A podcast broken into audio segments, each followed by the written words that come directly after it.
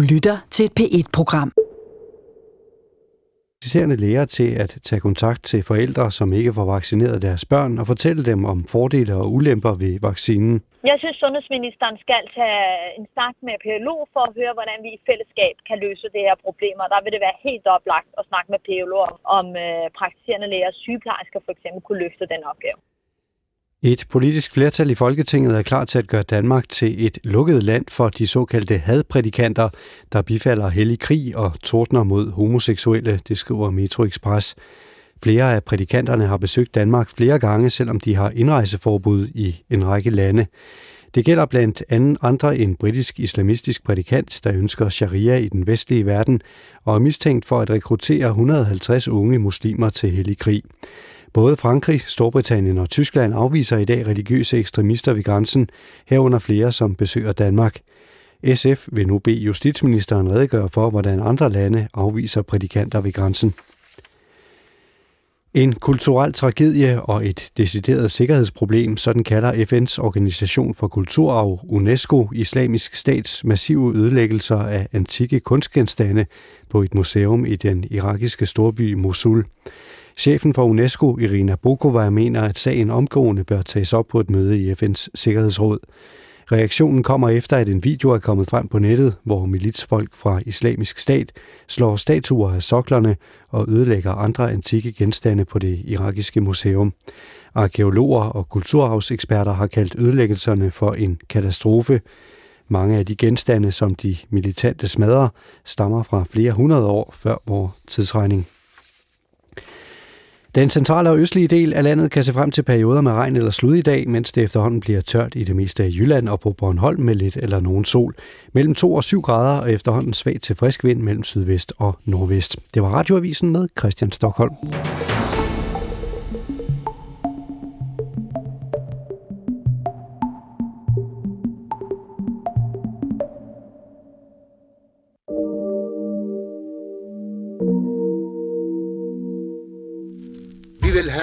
Radio med frisk luft og godt humør. Prøv du bare at spørge hvilken som helst efter der fisker, om han nogensinde kunne tænke sig at gå i land og få sig 7-4 job. Det tror jeg sgu ikke, der er nogen af dem, der vil bytte det. Derude blåner Kattegats det dybe kornblomstblå. Sweet. Der overnattede min hund og jeg, og det må jeg sige, det var dejligt. Og ingensteds er pigerne så søde, og ingensteds er priserne så små. Ønsker vi, at Danmark skal være beboet over det hele, eller ønsker vi det ikke?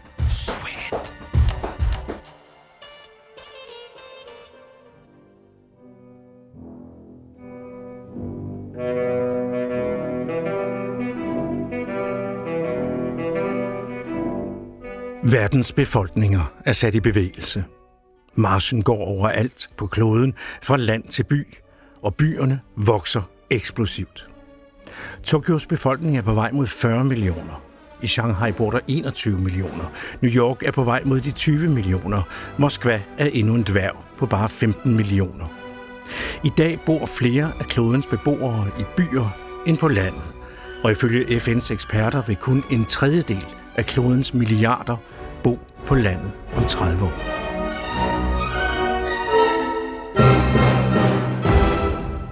Vi klumper os sammen af praktiske årsager, af økonomiske eller sociale og kulturelle. Vi vil bo der, hvor uddannelserne er, hvor arbejdspladserne er, hvor det er let at skifte job, hvis man bliver fyret, som stadig flere bliver i stadig højere hast, på grund af den teknologiske udviklings nye krav til omstilling og forandring. Vi vil være i mainstream. Ikke nødvendigvis, fordi vi tager os sammen til at deltage, men fordi det giver os en fornemmelse af at være med. Jeg er der, hvor det sker. Jeg behøver ikke at få tingene til at ske selv. Jeg kan lege med anonymitetens muligheder. Udgive mig for millionær ved at køre i Porsche, rocksanger ved at gå i sorte støvler og tage en guitar på ryggen, eller bare cool ved at eje og udstille de rigtige ting. Ingen kender mig. Ingen kan afsløre mig. Byen bliver scenen for mit eget totalteater, flugtvejen for mine nederlag, skjulestedet for mine depressioner, stedet, hvor jeg kan være tæt, uden at være nær. Som alle andre elsker jeg byen. Den er min inspirationskilde, mit værn, min legeplads, en line, jeg kan danse på og sole mig i succes, hvad enten den så er reel eller indbildt. Og jeg er som sagt ikke den eneste. Vi ved det alle sammen. Fra Chile til Chukotka, fra Aberdeen til Allinge. Vi vil væk fra landet. Vi vil ind til byerne. Vi bryder op og pakker sammen, sælger idyllen og søger det effektive. Vi vil ind og finde os selv at blive væk hos alle de andre.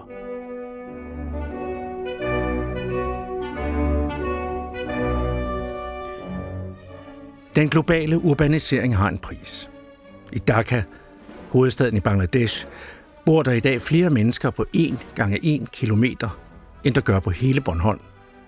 Der er sket noget afgørende, for dengang jeg var barn og lærte, at hele klodens befolkning kunne stå på Bornholm, hvis de stod lidt tæt. Hvor kan mere end det dobbelte antal stå i dag? Måske på Fyn eller Svalbard? Men altså i Dhaka, hovedstaden i Bangladesh, bor der i dag 44.000 per kvadratkilometer. Og så mange bor der ikke længere på min barndomsø. Nyheder på P4 Bornholm. Det Bornholmske indbyggertal er røget ned under 40.000. Men det er ikke det, turisterne ser, når de med den nostalgiske længsel svulmende i hjerterne ankommer med færgen i solskin til øen, til velkomsttonerne fra en svunden tid. Danmark har fra naturen fået en helt uvurderlig gevinst. Fyn og Jylland og Sjælland og Lolland Falster og så ikke mindst Bornholm, Bornholm, Bornholm Du min dejlige ferieø Bornholm, Bornholm,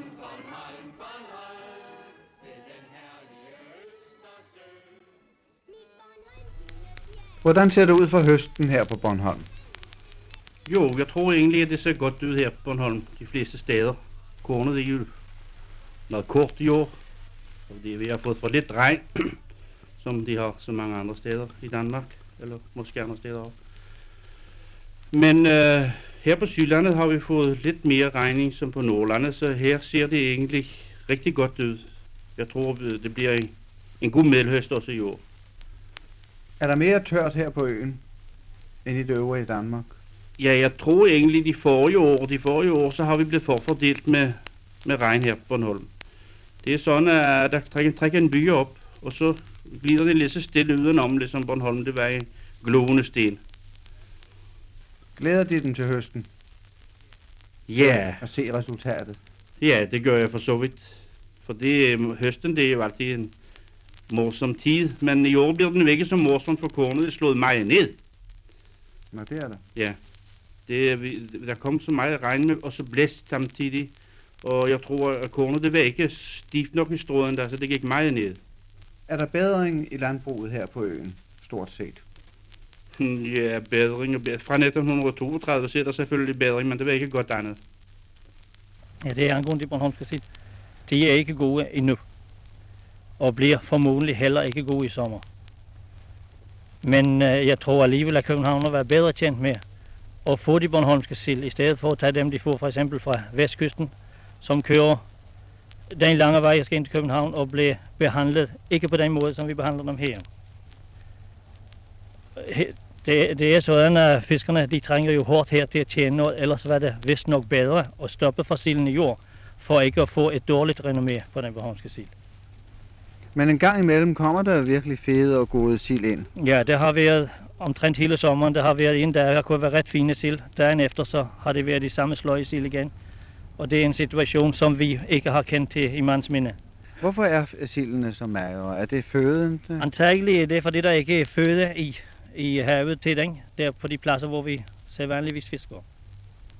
Men selv nu i de tider, hvor der er rigeligt med sild, så har de jo også vanskeligheder. Så må de jo holde op og fiske hvert øjeblik, synes jeg, man hører. Ja, det har jo været sådan gennem flere år. Det er fordi, der fiskes så, så mange, så København ikke har kunnet modtage alle de sild, vi har fang, kan fange. Der skal med andre ord sælges nogle flere.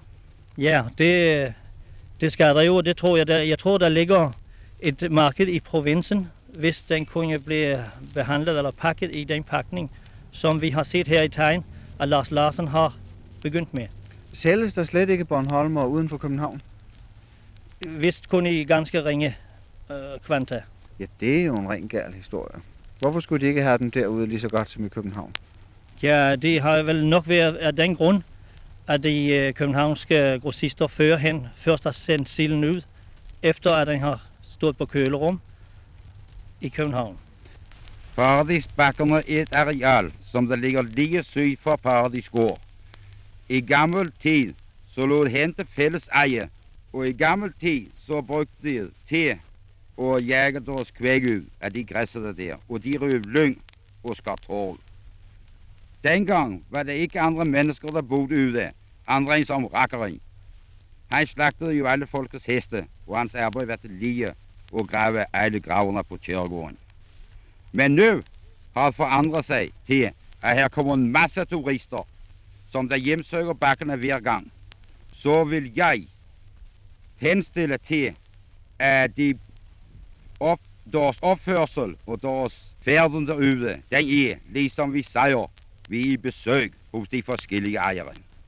Jamen opfører folk sig ikke pænt derude i bakkerne? Det er ikke altid lige pænt, for mange de spiser, og de efterlader efterladenskaber, som der ikke pynter. Og det vil jo aldrig pynte i så smukke natur, som vi må sige, at det er vel en af de kønneste, for ikke at sige den kønneste, vi har på Bornholm. Det var statsradiofoniens Axel Dallerup, der i 1939 var på sommerbesøg på Bornholm. Et indslag, der både peger på og foregriber svaghederne ved det bornholmske samfund. Øen var i 1939, som den havde været det i 1000 år eller mere, afhængig af landbrug og fiskeri. Og som man kan høre det på gårdejeren fra de naturskønne paradisbakker, så var det der med turisme noget, Bornholmerne havde et meget ambivalent forhold til. Turisme er jo et servicefag, og friborgne bønder og fiskere, de er ikke serviceteknikere i hjertet. Men Bornholm havde i 1939 allerede længe været en turistø. Blandt de tilrejsende var malerne, tiltrukket af det her særlige lys, som også står over Odsherred og Skagen. De var kommet til øen allerede i begyndelsen af 1900-tallet, og de var måske nok med til at fremme renomméet, men mange penge i kassen, det lagde de fattige kunstnere nu ikke blandt fiskerfolk og barfodede hyrdedrenge.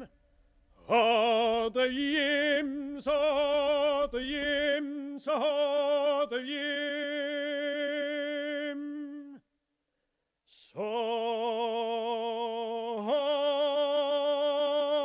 hade, hade, hade, hade hjem. Bornholmerne selv kunne også levere malerkunst, der i dag ville blive udskrevet til verdensklasse. Men som blev til i stor stilfærdighed, i samspil med det, der var og er øens største tiltrækning, naturen, som maleren Olof Høst her taler om i samtale med radioens Karl Bjarnhoff under et besøg i Gudhjem i 1954. Det er noget Bornholmerne de kalder for fremtiden. Det er når vinteren den, den ved at æbbe ud, og det begynder at lyse i vejret, så kalder de det for fremtiden.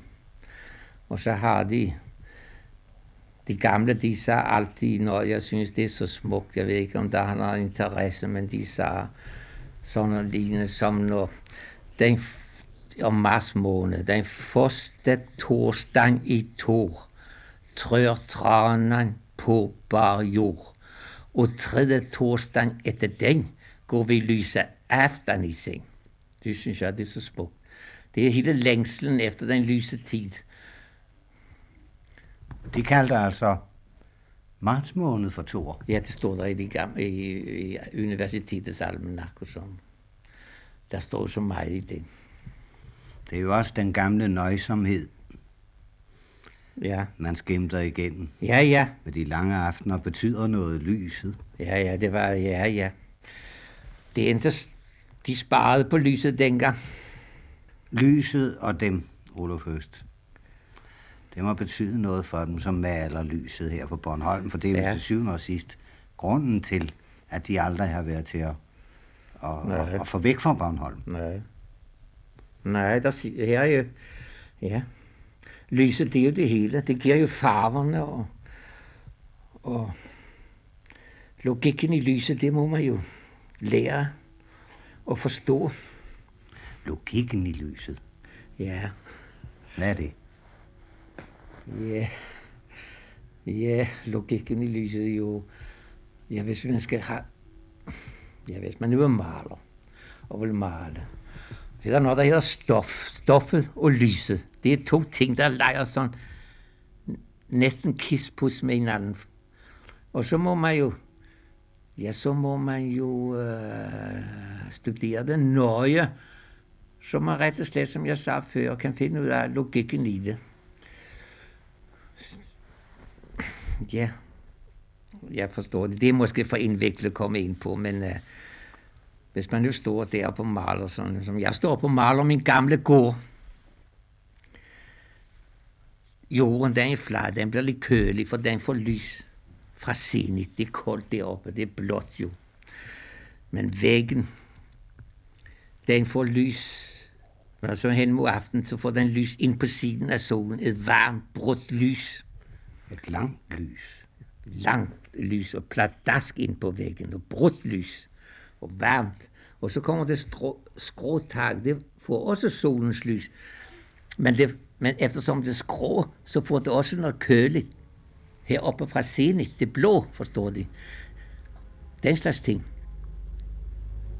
Det er noget meget fint noget. Så får man det rette stof i det, og så kan der, ja, så kan der komme en musikalitet, og en naturlig musikal, musikalitet i billederne, som, ja, som folk de synes om.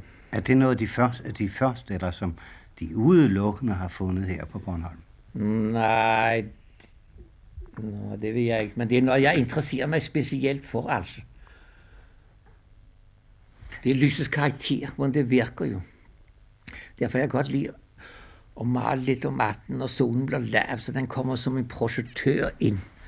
Solen den er varm, ild det er jo brudt, det er sådan lidt brudt, det er ikke rent, og så bliver alt, hvad den skinner på, det får et brudt lys, og hvor den ikke skinner, og der skygge, det bliver så rent, det bliver koldt, det bliver næsten iset i farven. Der er en modsætning i farveklange, der en polaritet, forstår de, som, som gør, at man kan bygge et billede op på den måde. Og vejret, Olof Øst, det må jo også spille ind. Og vejret, ja, i allerhøjeste grad for at vinde Norden, så er det, så er det klart og glanende vejrt og klare, tynde himmel, man kan se langt, og i vinden sydvest, så er det diset, så er det, er det blødt. Annika, det er det her tynde luft, den nordlige tynde, den nordiske luft, den er tynd jo. Bare se om vinteren, går jeg i min have og siger, hallo, sætter ekko i haven, ekko fra huset. Siger jeg det om sommeren, det er ingenting, det er dødt. Luften er så klar, klangfuld, og det er farven også. Om vinteren, der sidder du herovre alene.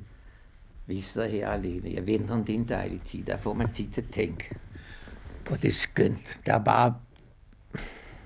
Det er bare det. Vi har ved den her sydvest. Der er for mig en sydvestvind med regn og sådan.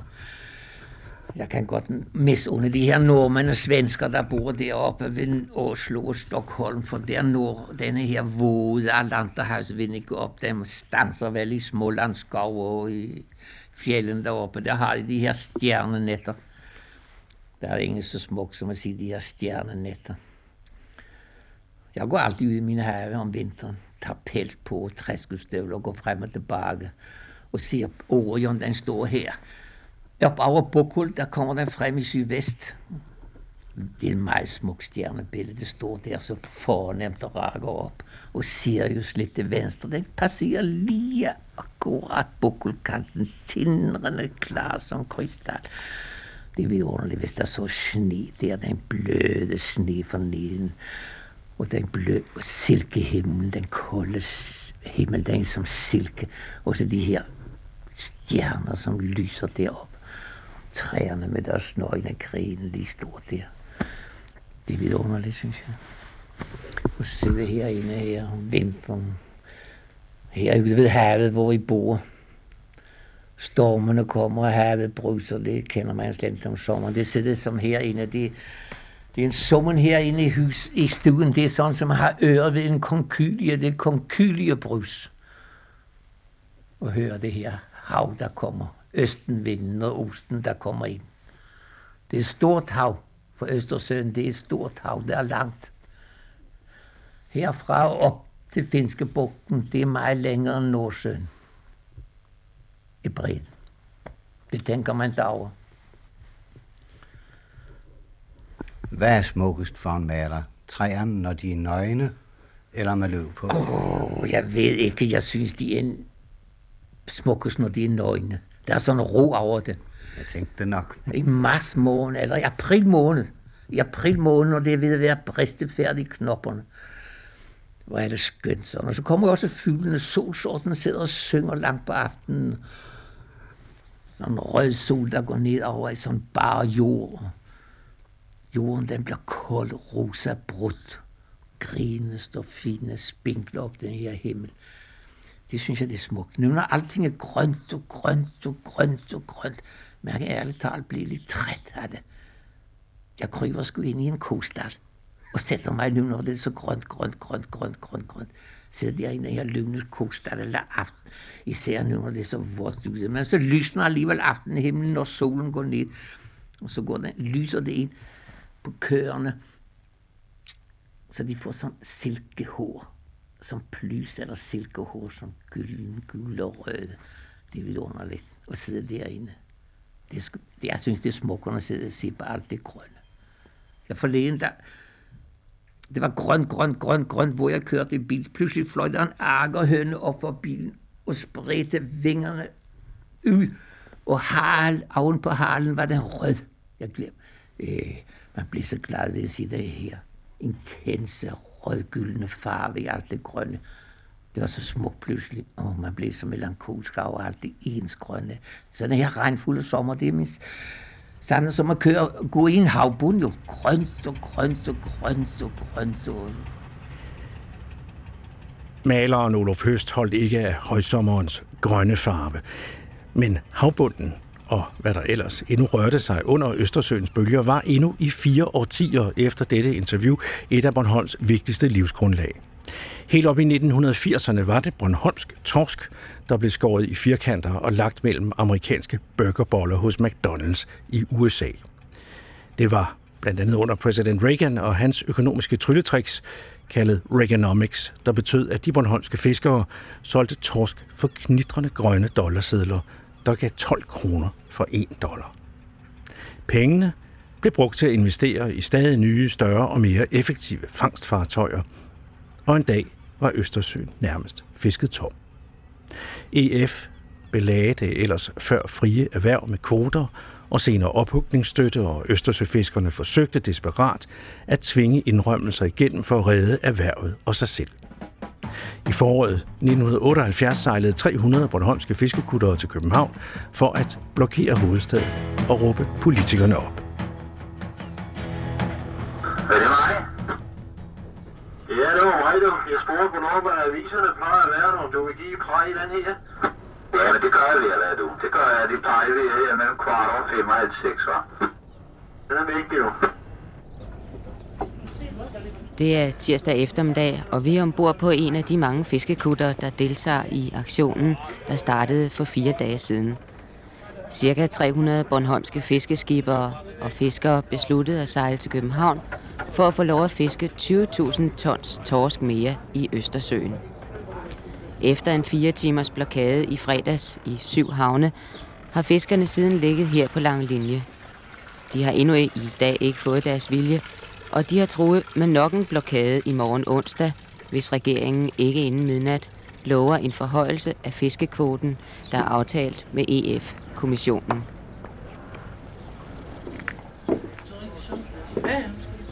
Har du noget små sømærsk? Kan jeg forstå det min træskåber? Det er sgu godt.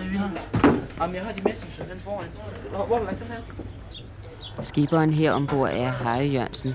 Han har fisket hele sit liv. Som medhjælp har han to af sine sønner, Finn og Kim. Tidligere boede familien i Skagen, og da det blev umuligt at klare sig som fisker der, flyttede de så til Bornholm. Når de er på havet, har de fordelt rollerne på kutteren, sådan at Harø er styrmand, Finn passer maskinen, og Kim er kok.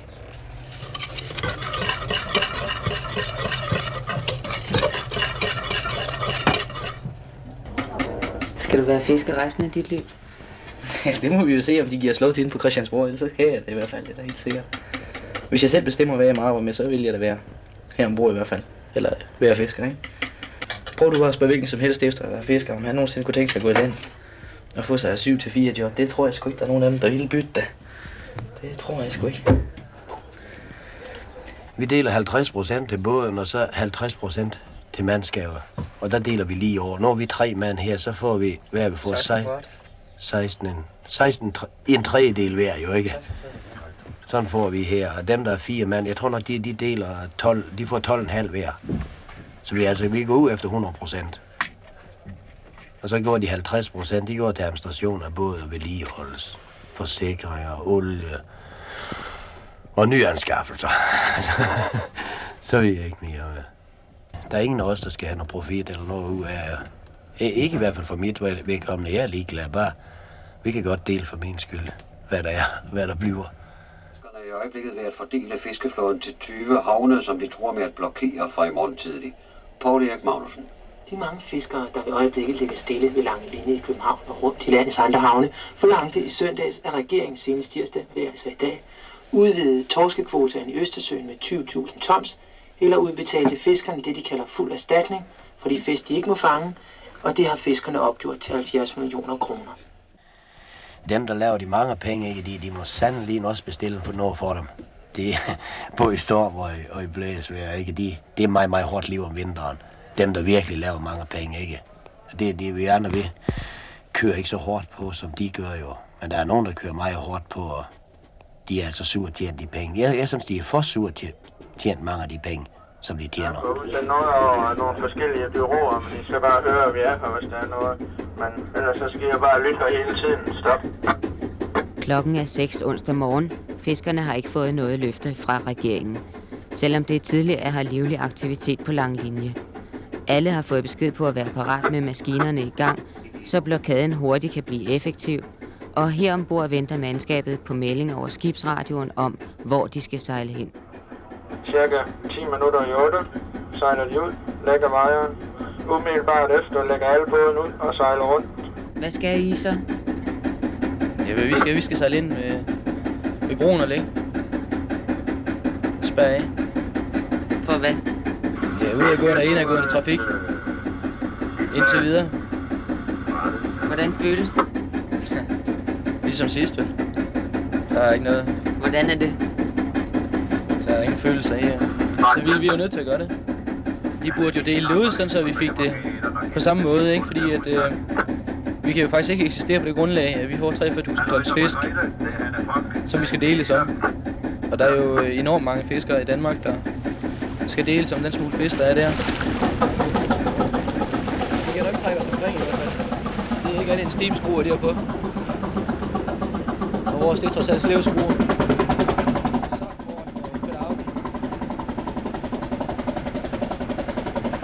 Man høre, det er der styrer den her, hva'? Kallesen.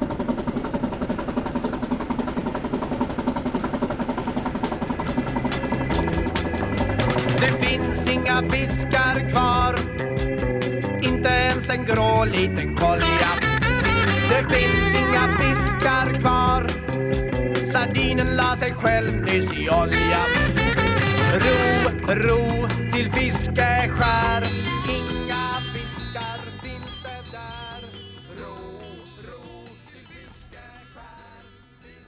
Der var endnu kampgejst og selvtægt i 1978, men fisken forsvandt nu alligevel. De store kuttere blev hugget op, fiskefabrikkerne på Bornholm lukkede, på grunden ved Allinge, hvor der engang blev fileteret og pakket torsk til USA, bliver der i dag holdt folkemøde med bajerske pølser og fadøl og snak. Meget snak. Man taler om branding og oplevelsesøkonomi og gastroturisme, og folketallet daler imens stødt. En gang var Bornholm både periferi og en naturlig del af rigets absolute centrum. Det sørgede Bornholmerfærgerne for. Natbåden til København. Her kunne man rulle sin sovepose ud på dækket om aftenen, ryge sig en smøg og spytte i Østersøen og lægge sig og stige op mod det glitrende Orions bælte, som også maleren Olof Høst elskede.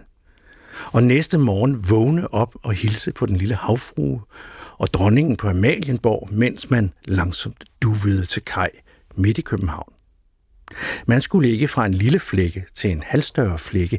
Næh, man kom direkte fra den yderste periferi, men skred med selvfølelse ned ad lejderen i Havnegade, spiste morgenbrød hos bageren ved det kongelige teater og følte sig som en veritabel verdensborger. I dag skal man bumle over Østersøen til Køge, på skibe, der er bygget til gods og lastbiler og ikke mennesker, eller gennem fremmed land, Sverige, for at nå frem. Rejsetiden den er blevet forkortet, men noget af identiteten røg. Nu var man bare bunderøv, som alle andre, der rutsede ned af bananen.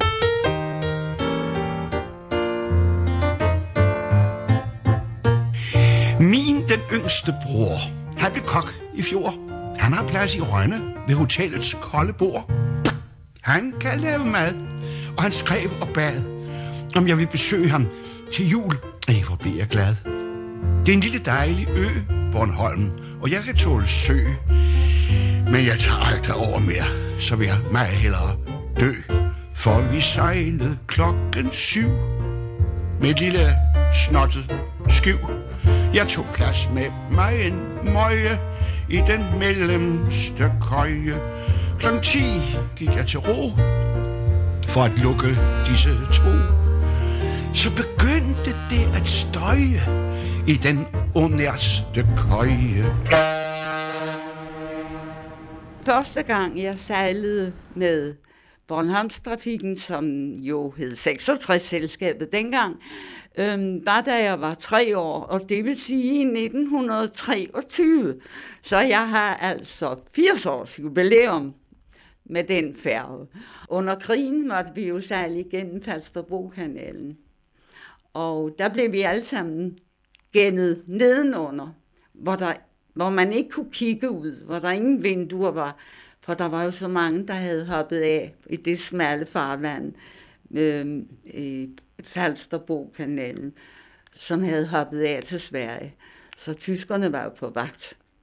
Da freden brød ud, så skulle vi jo tilbage på jobbet. Og øh, dagen efter, jeg var stenograf, jeg var ikke øh, noget fint, så jeg skulle bare gøre, hvad der blev sagt. Og øh, så fik jeg en kort meddelelse. Bornholmerbåden afgår ikke i aften. som noget lignende. Så gik jeg ind på redaktionen. Jeg var jo personligt interesseret i Bornholmerbåden, ikke? Og spurgte, hvorfor Bornholmerbåden ikke gik i aften. Ja, det skulle jeg i hvert fald ikke bryde mig om. Jeg skulle bare skrive, hvad der blev sagt. Men en stedig Bornholmer har jeg måske altid været. Så jeg gik ind og ringede til øh, Socialdemokraten, en avis her på Bornholm, mm, og fik fat i en venlig journalist, og han fortalte, at russerne havde bombet øen. Og der kunne jeg jo ikke lade være med at tænke, her sidder du midt i København, midt i begivenhedernes centrum. Her var alle nyhederne kommer fra. Og russerne bomber øen. Og så får jeg bare en pressemeddelelse om, at Bornholmerbåden ikke går. Man kan jo sige, at Bornholmerbåden var i centrum af verdensbegivenhederne den dag. Tro mig, om de vil. Der skal meget til, før jeg ligger søvnløs, men hvor skæbnen drev sit spil. Lige under nejen lå en ældre dejen. Der var noget i ham, sagde han, der ligesom sad i vejen. Han bad om et glas vand, og så gør man, hvad man kan. Jeg gav ham det, og gjorde ham og lagene i stand. Så var klokken blevet et. Dejen lå og gav sig lidt, men til sidst faldt han til føje i den unge stykke køje. Men da han holdt kæft, det skin, jeg selv skulle slå mig ind, så begyndte det at støje i den øverste køje. Jeg kommer ombord på færgen med, med gevaldig oppakning og min hund, og jeg var udkørt. Jeg var været som man siger på Bornholmsk. Men lige efter vi var kommet ombord, så er der en og, og, og kahytjomfruerne, der træk, tager mig lidt til serien. vil du lige vente der et øjeblik, så spurgte hun mig. Jamen, det vil jeg godt. Så havde hun et eller andet, hun skulle. Så kom hun tilbage og lige efter. Så sagde hun, følg lige med mig. Nå, jamen, jeg er spændt på det her.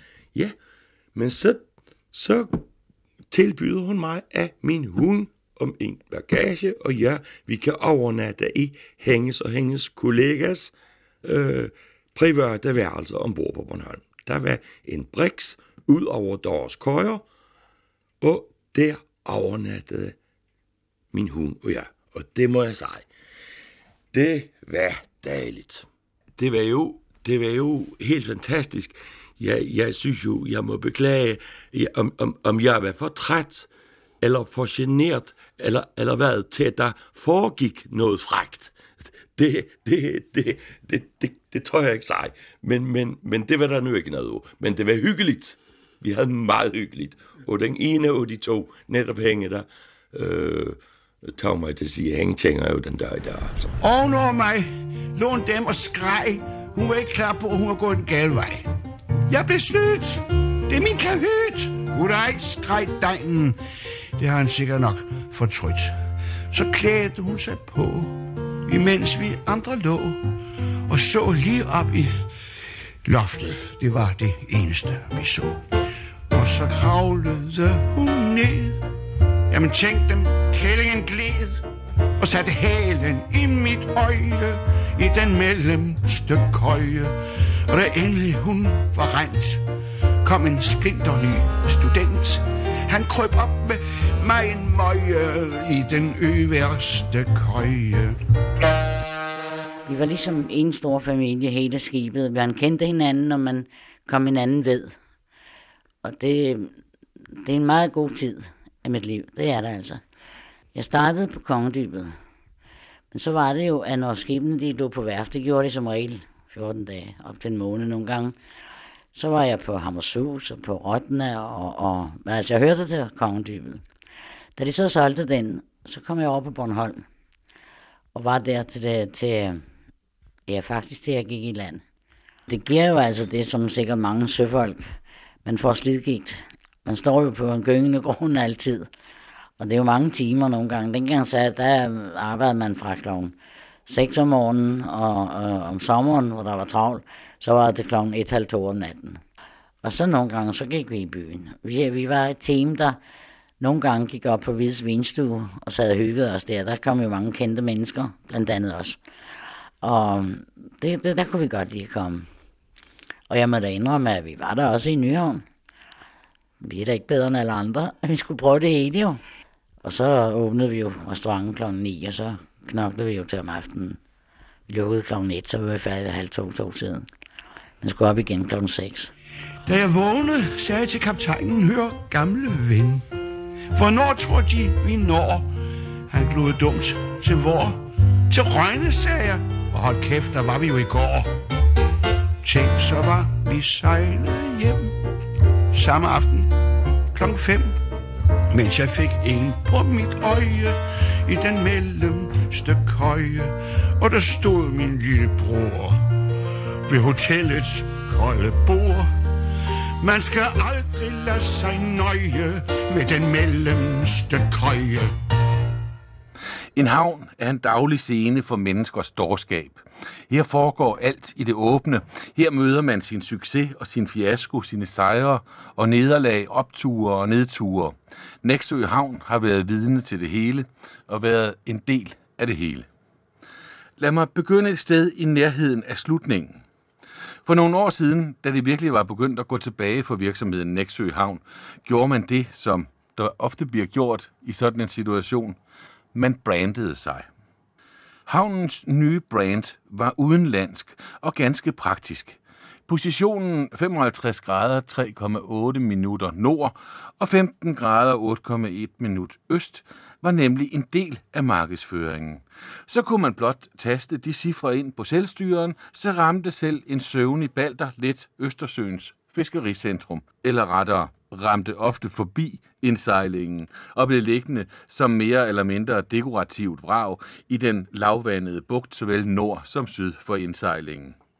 Nå, Spøj til side. Sandheden er i hvert fald, at man ikke kan brande sig ud af en krise, man ikke selv har haft indflydelse på.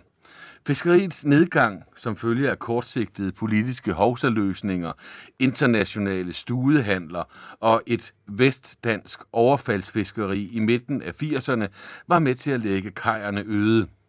Ganske vist betød sammenbruddet i øst en lille forlængelse af havnens storhedstid, men ikke nok til at hindre en erhvervsstrukturel revolution af gigantiske dimensioner i den lille havneby, der virkelig blev globaliseringens prøveklud.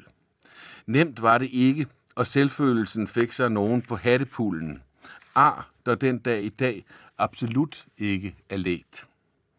Smertende så, som sviger, så meget mere i kraft af, at selvfølelsen i Næksø ellers altid har været overordentligt stor. Lillebrorrollen i forhold til Rønne har byen og havnen aldrig rigtig accepteret, og i årene som en af de vigtigste og største fiskeribyer i landet fik selvtilliden, visionerne og energien endnu et hak. Ivrige arkitekter og projektmagere byggede papmodeller med oplevelsescenter og plexiglastunneler på bunden af Østersøen.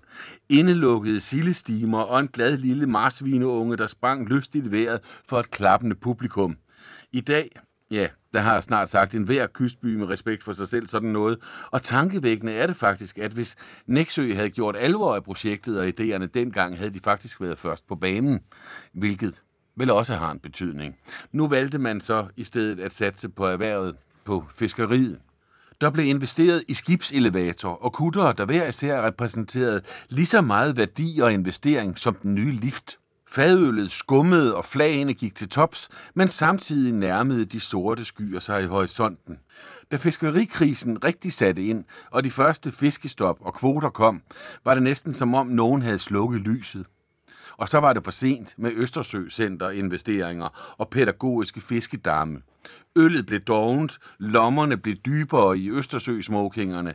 Enkelte søgte lykken i andre farvande, mens motorsavene blev gjort klar til Danmarks største kuttermassakre. Stolte fiskere og vævre, skærepiger blev forvandlet til skygger af sig selv.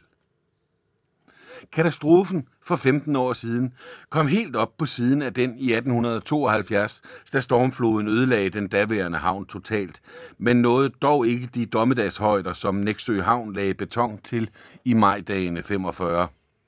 Tusindvis af tyske soldater og flygtninge havde søgt ly i dampskibsselskabets to pakhuse på tværmålen, da de russiske bombemaskiner kastede sig over by og havn 10 minutter over middag den 7. maj. Pakhusene fik to fuldtræffere, og hundredvis af mennesker blev sprængt og brændt til ukendelighed. Blodet flød i havnebassinet. Denne katastrofe glemmes ofte, når historiebøgerne fortæller om det eneste næksøoffer for bomberne, havnevagten Martin Vest, der omkom i sit hjem på Norderstrandvej.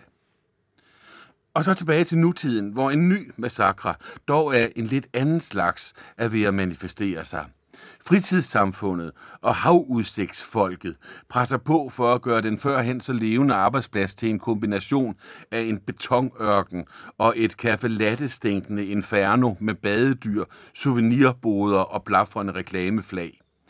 Ganske som vi ser det i Nyborg, Korsør, Middelfart, Sønderborg, ja sågar Skive og store dele af Københavns indre havn, hvis man som jeg elsker det mere eller mindre velordnede anarki, der hersker i en aktiv havn, så er der grund til at frygte de opstammede bøgetræer i krukker og de uddøde, tomme havnebassiner, for slet ikke at tale om jernprammene med arkitekttegnede sommerhuse ovenpå, som er blevet så populære på det seneste.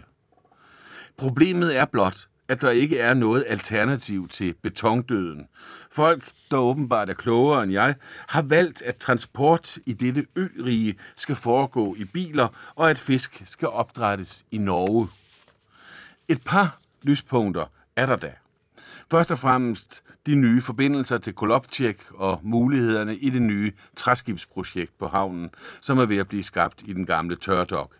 Begge dele repræsenterer aktivitet og maritim berettigelse. Der skal bare mere af den slags til, for at undgå, at havnen til syvende og sidst bliver lavet om til parkeringsplads og stablede parcelhuse.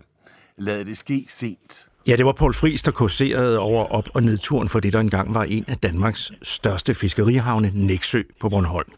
Et monument, som han kalder det, over de krampagtige forsøg på at vende udviklingen fra stagnation, tilbagegang og udkant til dynamisk, attraktiv fremtid i den globaliserede virkelighed. Nogen vil mene, det er for sent. Bornholm vil en dag vende tilbage til den ubeboede knold af milliarder år gammel klippe, den var engang, men nogen håber stadig og er indet opsatte på, at Danmarks periferi uden for Aalborg, Aarhus, Odense og København har en fremtid. Og en af dem, det er radioklassikernes oprindelige ophavsmand, tidligere p chef nu forfatter, Finn Slumstrup, der i dag bor på Ærø. Men i weekenden, der var du i hvert fald medvært for en konference om udkants Danmarks muligheder på Ærø, og I var cirka 150, der samledes i det, I kalder et oprør fra udkanten. I skriver allerførst, at grunden til den her skævvridning af Danmark, skandaløse skævvridning, det skyldes, at konkurrencestaten har medført en række beslutninger, der har fået de her konsekvenser.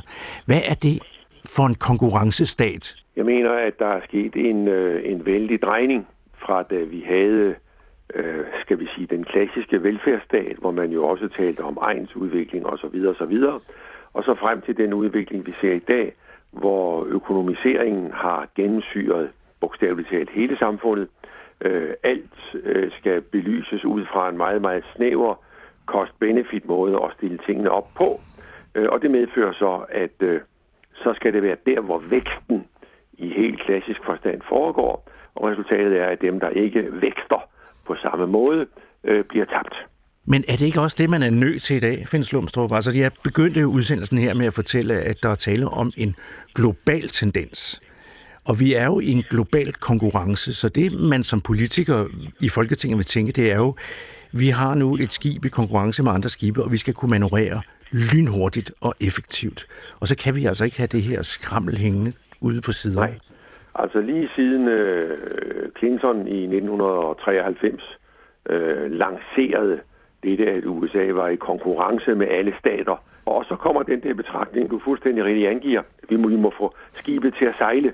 Vores pointe er, at skibet sejler muligvis bedst, hvis skibet hænger sammen. Fordi det, vi taler om, det er for så vidt den, den interne. Hvordan skal skibet Danmark se ud og være bemandet?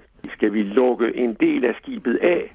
Øh, altså hele vores udgangspunkt for at starte det her, professor Viggo Mortensen og jeg, for det er os, der tog initiativet, det har været dette, at politikerne øh, lurepasser og vi fører en meget høj grad af det, man kunne kalde for laissez-faire politik. Vi er kommet dertil, hvor vi må tage en beslutning. Ønsker vi, at Danmark skal være beboet over det hele, eller ønsker vi det ikke? Sagen er den, at alle politiske partier i deres papirer, regionerne, regeringerne, de udgiver det ene nydelige dokument efter det andet om et Danmark i balance. Og så fører de en politik, øh, der medfører, at skævvridningen forøges.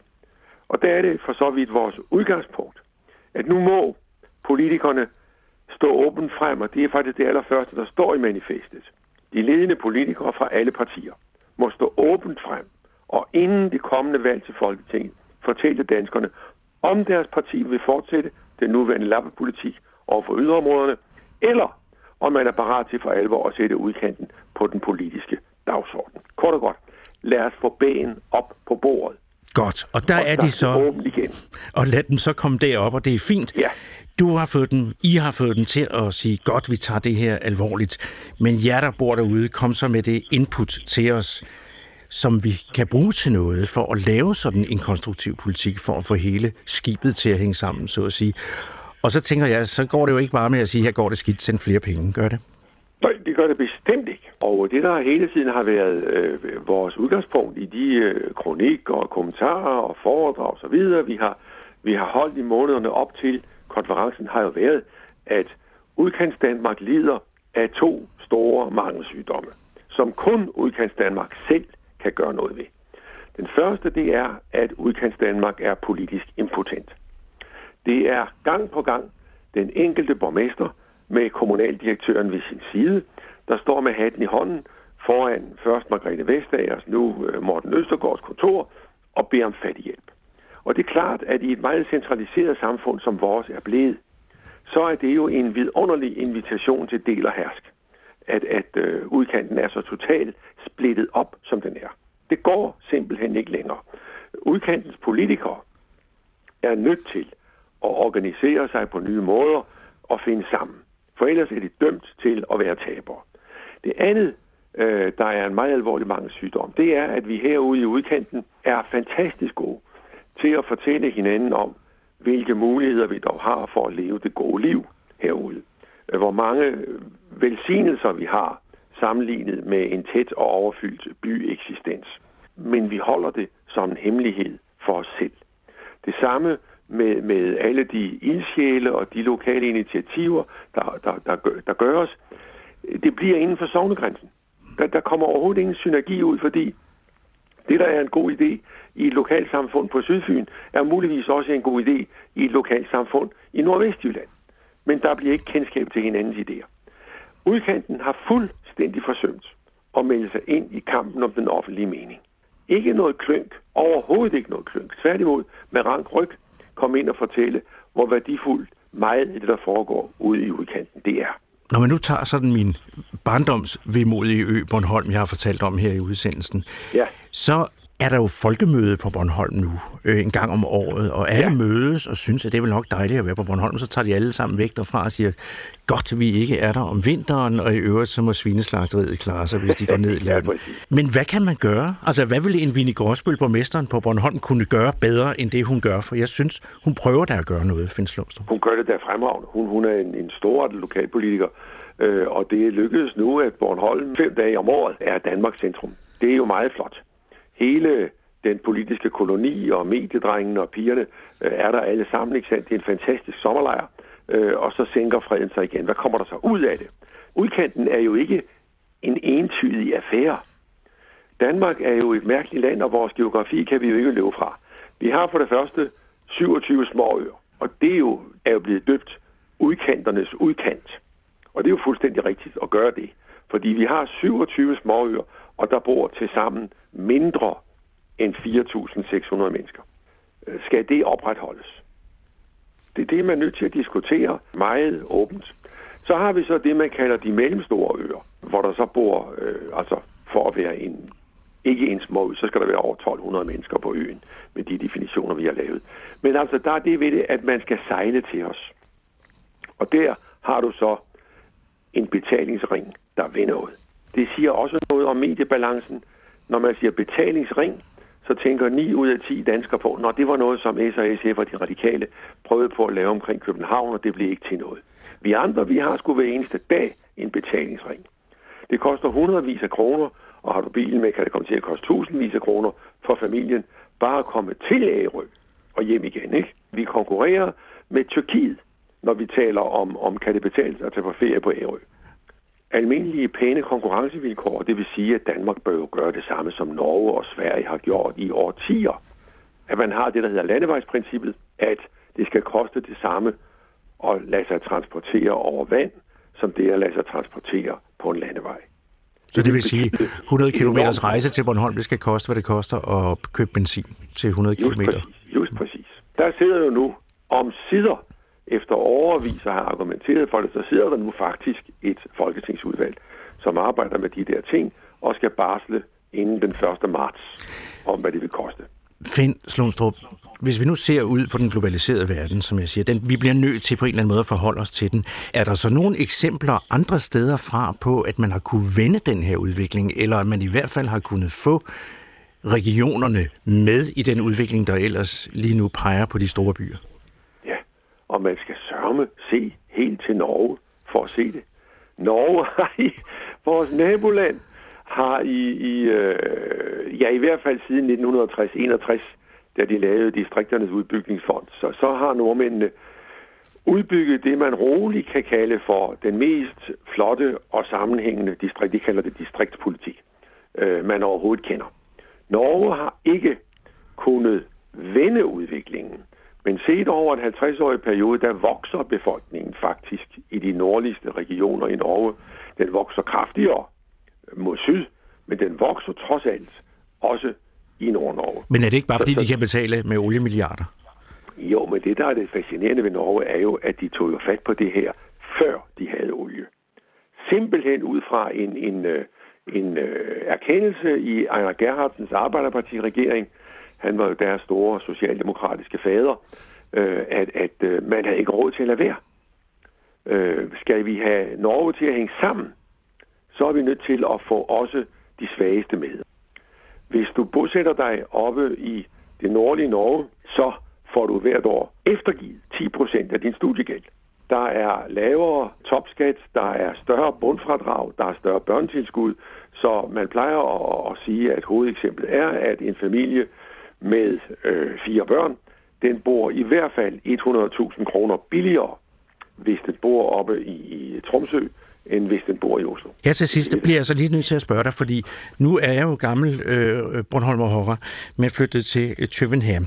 Og her bor jeg og ser en by med vokseværk. Der flytter ca. 1200 nye øh, indbyggere til København hver eneste måned, og de kommer jo, kan jo høre, de kommer jo fra provinsen, fra Jylland og fra Bornholm og fra Lolland Falster osv. Så, ja. så de stemmer jo for så vidt med benene. De vil bare gerne bo i København. Hvad er der så i vejen med, at øh, det gør de så, og så er resten af landet et øh, turistland, som vi alle sammen kan tage ud fra byen og nyde? Det er da klart. Vi kan omdanne resten af Danmark til et frilandsmuseum. Det var også det, jeg sagde i starten. Det står jo ikke skrevet nogen steder, at hele Danmark skal være beboet. Og vi har da sandelig haft tider i Danmark, hvor Jylland var et stort og eksotisk sted. Der kom ganske vist ingen for at se det, enten dem, der var nødt til at være der, nemlig statsembedsmændene, altså præsten og dommeren og sådan nogen, ikke? Ellers lå det jo bare øde hen, og man regnede dem stort set ikke rigtigt for at være rigtige danskere. Øh, det kan vi da godt gøre igen. Men jeg tror faktisk ikke på, at øh, flertallet af danskerne er interesseret i, at det bliver sådan et Danmark, vi får. Sådan lød det, da Jon Kaldan i slutningen af september talte med Finn Slumstrup fra bevægelsen Oprør fra udkanten. Og som det også blev nævnt i optakten til dagens genudsendelse af radioklassikeren, har oprøret nu også bredt sig til Bornholm.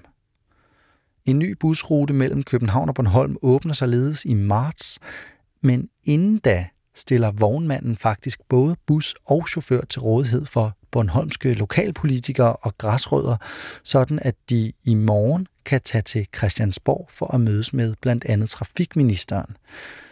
Og med sig har de 23.000 underskrifter, der protesterer mod det færgeforlig, der blev indgået i forrige måned.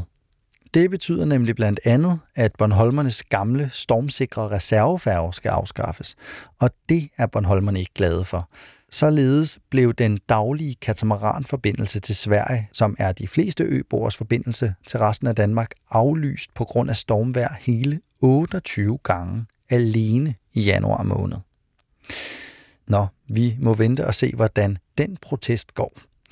Jeg hedder Emil Rothstein Christensen, og jeg bestyrer programmet i den kommende måneds tid, mens Jon Kaldan holder pause. Det betyder, at radioklassikeren er tilbage igen i næste uge med en helt ny udgave, som jeg vil grave ud af DR's gamle arkiver. På genhør altså samme tid og sted i næste uge.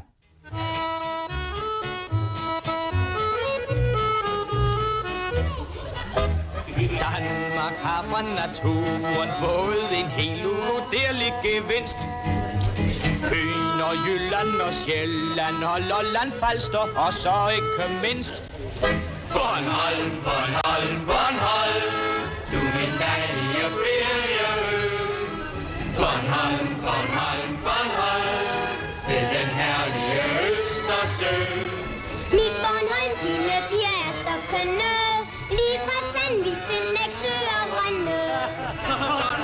Bornholm, Bornholm, Tak for ferie, glæder min ven Bornholm, vi vil mødes igen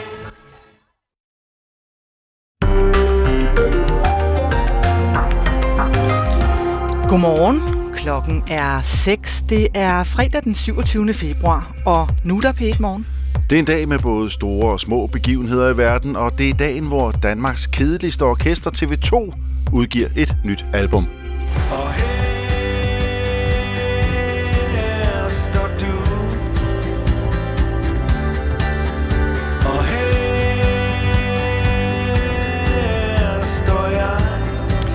Steffen Brandt fortæller om det gode liv om 20 minutter, men der sker også andet i verden. Torsten. Det gør der. Nu skal jeg vågne op. I radioavisen der fortæller jeg, at prisen for Femern-forbindelsen er blevet sat op med over 40 procent, siden Danmark og Tyskland aftalte projektet. Og islamisk stat trækker blodspor i Libyen, så 20.000 nu er flygtet derfra. I studiet denne morgen er vi Dorte Krogsgaard, Anders Bæk Jessen og på radioavis Torsten Ellermann Eriksen. Regningen for Femern-forbindelsen er vokset markant siden 2008, hvor Danmark og Tyskland underskrev aftalen om at bygge den faste forbindelse. I løbet af de syv år er den samlede regning steget med næsten 20 milliarder kroner, viser nye beregninger, som DR Nyheder har lavet. Og det svarer til en stigning på 44 procent. Bent Flyvbjerg, der er professor på Universitetet i Oxford og beskæftiger sig med styring af store projekter, siger, Altså 44 procent på et multimilliardprojekt vil altid være meget. Så det er meget. Øh, men jeg vil samtidig sige, at det ikke er en atypisk procent, desværre. Femern-forbindelsens ledelse forklarer blandt andet den højere udgift med, at krav fra EU har betydet, at tunnelproduktionen skal foregå i Rødbyhavn frem for i for eksempel Polen. Men ifølge Bent Flyvbjerg, så burde Femern-forbindelsens ledelse have taget højde for den slags den slags. Du kan finde alle P1-programmer på dr.dk-p1. Det giver mening.